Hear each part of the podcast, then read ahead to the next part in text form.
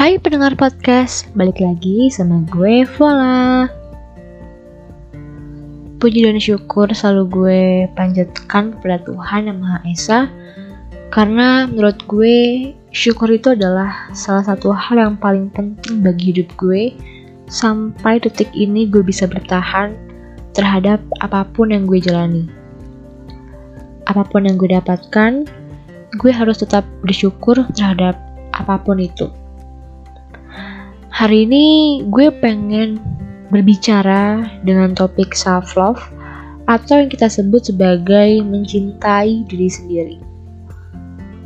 FYI aja, sebenarnya podcast ini tuh gue bentuk dalam rangka buat mencintai diri gue sendiri yang kalau bisa para pendengar podcast lihat dan dengar dari seluruh episode yang ada, itu adalah cerita dan pengalaman yang gue rasakan. Gimana sih proses gue sehari-hari bisa mencintai diri gue sendiri sepenuhnya dan gimana sih caranya gue bisa belajar dan terus belajar untuk menerima apa adanya. Kalau kita berbicara tentang kehidupan tuh rasanya rumit banget ya kayak banyak banget kejadian di hidup ini yang sulit banget buat diterima gitu. Kayak episode yang sebelumnya aja tentang acceptance, yang di mana gue memiliki keraguan terhadap diri gue sendiri. Tentang self love, self love ini memiliki makna mencintai diri sendiri, namun bukan berarti memenuhi dengan segala keinginan. Self love itu mengharuskan seseorang untuk memperlakukan dan menerima diri sendiri dengan baik dan apa adanya.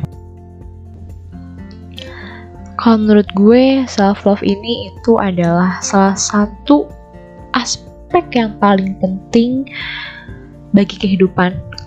Karena ini sangat berpengaruh dalam uh, bagaimana kita bertindak di kehidupan sehari-hari. Dan ini adalah salah satu aspek yang paling penting buat kesehatan mental diri sendiri. Saat self love diterapkan, pasti seseorang itu akan merasa lebih mudah untuk berpikir secara positif. Dan juga ketika marah, kecewa, atau sedih, itu bisa dengan mudah menerima karena semua emosi itu bisa menjadi bentuk dari penerimaan diri sendiri. Self love menurut Kosaba adalah kondisi ketika kita dapat menghargai diri sendiri dengan cara mengapresiasi diri saat kita mampu mengambil keputusan dalam perkembangan spiritual, fisik, dan juga psikologis. Contohnya adalah saat sudah berhasil menerima kekurangan dan kelebihan diri kita, dan juga kita bisa fokus terhadap tujuan hidup yang dimiliki. Lalu juga kita bisa secara puas. Kita uh, menerima segala usaha yang kita lakukan. Berdasarkan blog 1% yang aku bisa kutip di sini. Self love itu memiliki empat langkah awal yang bisa saling berkaitan satu dengan yang lainnya.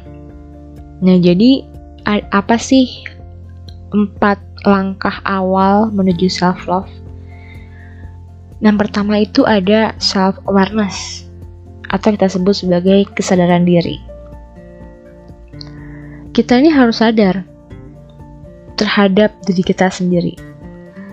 Sadar di sini itu maksudnya adalah ketika kita itu bisa mengenal, kita mampu memahami karakter kita siapa, dan kita kita bisa menerima kelemahan maupun kekuatan yang kita miliki. Kalau biasanya tuh ya kita terkadang masih belum tahu tujuan hidup kita ini apa sih. Personal value kita tuh apa? Kita nih pengen jadi apa sih? Target dalam lima tahun ke depan itu kita mau jadi apa gue sendiri pun gue masih bertanya-tanya tentang hal ini. Gue juga nggak tahu gue mau jadi apa. Gue masih suka linglung dan gue suka bengong sendiri. Kayak hidup gue tuh nggak jelas banget sih gitu loh. Kayak ke depannya gue mau jadi apa sih kayak jujur kalau misalnya ditanya pun gue masih nggak tahu mau jawab apa. Cuma gue bisa gue tahu gue mampu sebenarnya juga kalau misalkan ditanya gue mau jadi apa banyak. Di otak gue ini banyak banget hal-hal yang pengen gue lakukan dan pengen gue capai. Nah makanya kalau menurut gue kita tuh harus bisa sadar diri gue ini tuh siapa sih gitu. Dari langkah awal deh. Langkah awal untuk kita memulai self love ini kita tuh harus tahu diri kita ini siapa ketika kita mau mau mewujudkan sesuatu itu kan harus dimulai dari kita diri sendiri dulu kan. Awal dari kita baru kita bisa melakukan ke depannya gitu loh. Jadi kita harus bisa mengenal diri kita sendiri um, terus juga kita bisa menyesuaikan kondisi emosi kita terus gimana kita bersikap kepada orang lain jadi ketika kita bisa self awareness itu menurut gue sangat berpengaruh terhadap semua keputusan dan tindakan yang lo lakukan setelahnya gitu Terus juga yang kedua, langkah keduanya apa? Langkah keduanya itu adalah self worth. Harga diri. Self worth itu adalah satu prinsip yang dimiliki oleh seseorang ketika ia sudah mengenal dirinya sendiri. Self worth itu akan hadir ketika seseorang sudah menyadari bahwa dia tidak perlu mengikuti standar penilaian orang lain karena sudah tahu apa yang menjadi standar untuk dirinya sendiri. Nah, orang-orang yang punya self worth ini bisa dipastikan akan memiliki self love yang tinggi dalam dirinya karena memiliki self worth itu sama aja kayak dia itu sudah bisa menghargai dirinya sendiri apa pun keputusan yang ia ambil dan tidak perlu lagi memenuhi kriteria apa pun untuk merasa berharga. Sebenarnya gue pun mm, untuk memiliki tingkat self worth ini juga memiliki proses yang panjang banget. Karena menurut gue mm, gue itu banyak banget pressure dari orang-orang sekitar bahwa kayaknya hmm, lo jadi ini aja jadi ini aja. Yang buat gue tuh bingung. Gue tuh mau mau arahnya ke mana sih? Sampai sampai gue tuh nggak bisa mem memutuskan sesuatu untuk diri gue sendiri. Kayak gue mm, harus memenuhi kriteria orang-orang lu nih. Kayak misalkan pressure dari uh, keluarga sekitar lingkungan sekitar. Itu banyak banget. Makanya self gue ini pun ketika di awal susah banget buat gue lakukan gitu loh. Cuman pada akhirnya oke, okay, gue di sini udah bisa menghargai diri gue sendiri. Gue tahu gue maunya apa dan gue bisa ngambil keputusan berdasarkan apa yang gue pengen. Kayak no matter what people say, ini keputusan yang gue pengen gitu loh. Karena gue tahu gue mampu gitu loh. Langkah ketiga itu apa? Self esteem atau kepercayaan diri. Self esteem itu adalah hasil evaluasi kita terhadap diri sendiri yang termasuk dalam penilaian kita terhadap sesuatu yang kita kuasai dan sesuatu yang kita kurang kuasai.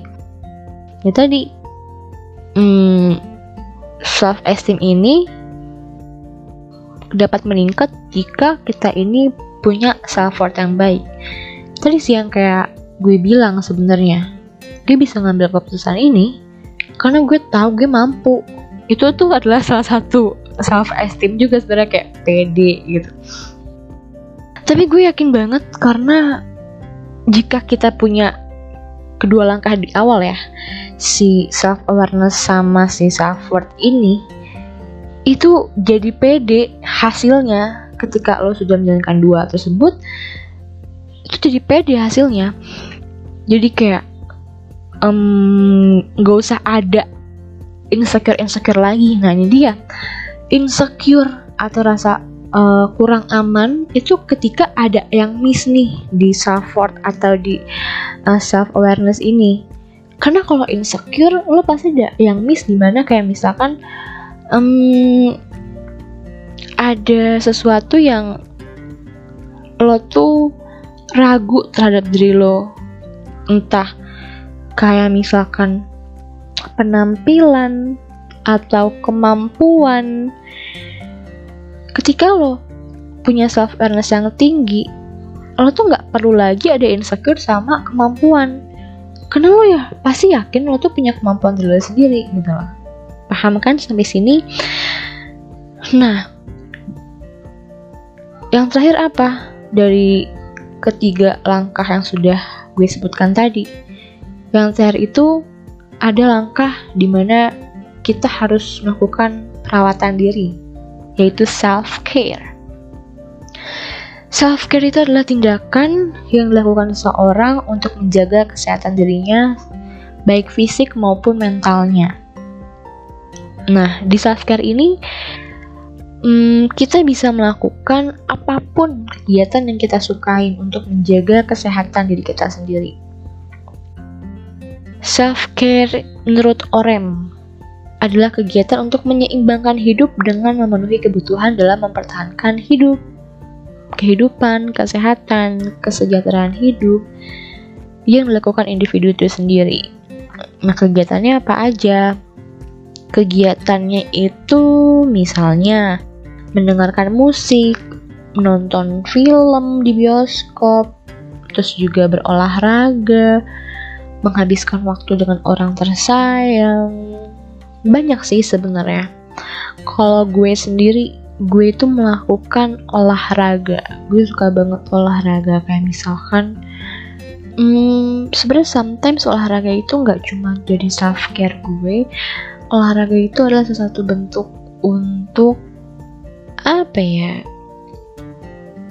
secara emosi juga. Olahraga itu adalah salah satu bentuk yang paling gue sering lakukan sih. Jadi kayak misalkan hmm, gue udah mumet banget sama sama tugas-tugas atau kerjaan ya itu gue parahnya olahraga. Cuman karena gue olahraga ini udah dalam bentuk self care jadi gue udah butuh banget nih olahraga. Ketika gue lagi sibuk banget dengan kehidupan gue tetap ingat olahraga gitu loh. Karena itu adalah perawatan diri gue. Terus juga mungkin bagi kalian yang suka bagi kalian yang suka skincarean itu juga salah satu perawatan diri kan skincarean atau juga beli-beli make up nah recently gue lagi suka beli-beli make up gitu. So sebenarnya itu juga itu self care terbaik sih karena itu adalah jika kita melihat diri kita ini cantik ya kan bersih cantik cakep gitu pasti uh, itu juga terbentuk tuh rasa uh, eh, self esteem kita. Nah self care ini makanya adalah pemenuhan dari dari langkah menuju self love di mana gini nih konsepnya gini kalau menurut gue. Kalau misalkan uh, lo merawat diri lo sendiri lo pasti akan pede ya kan?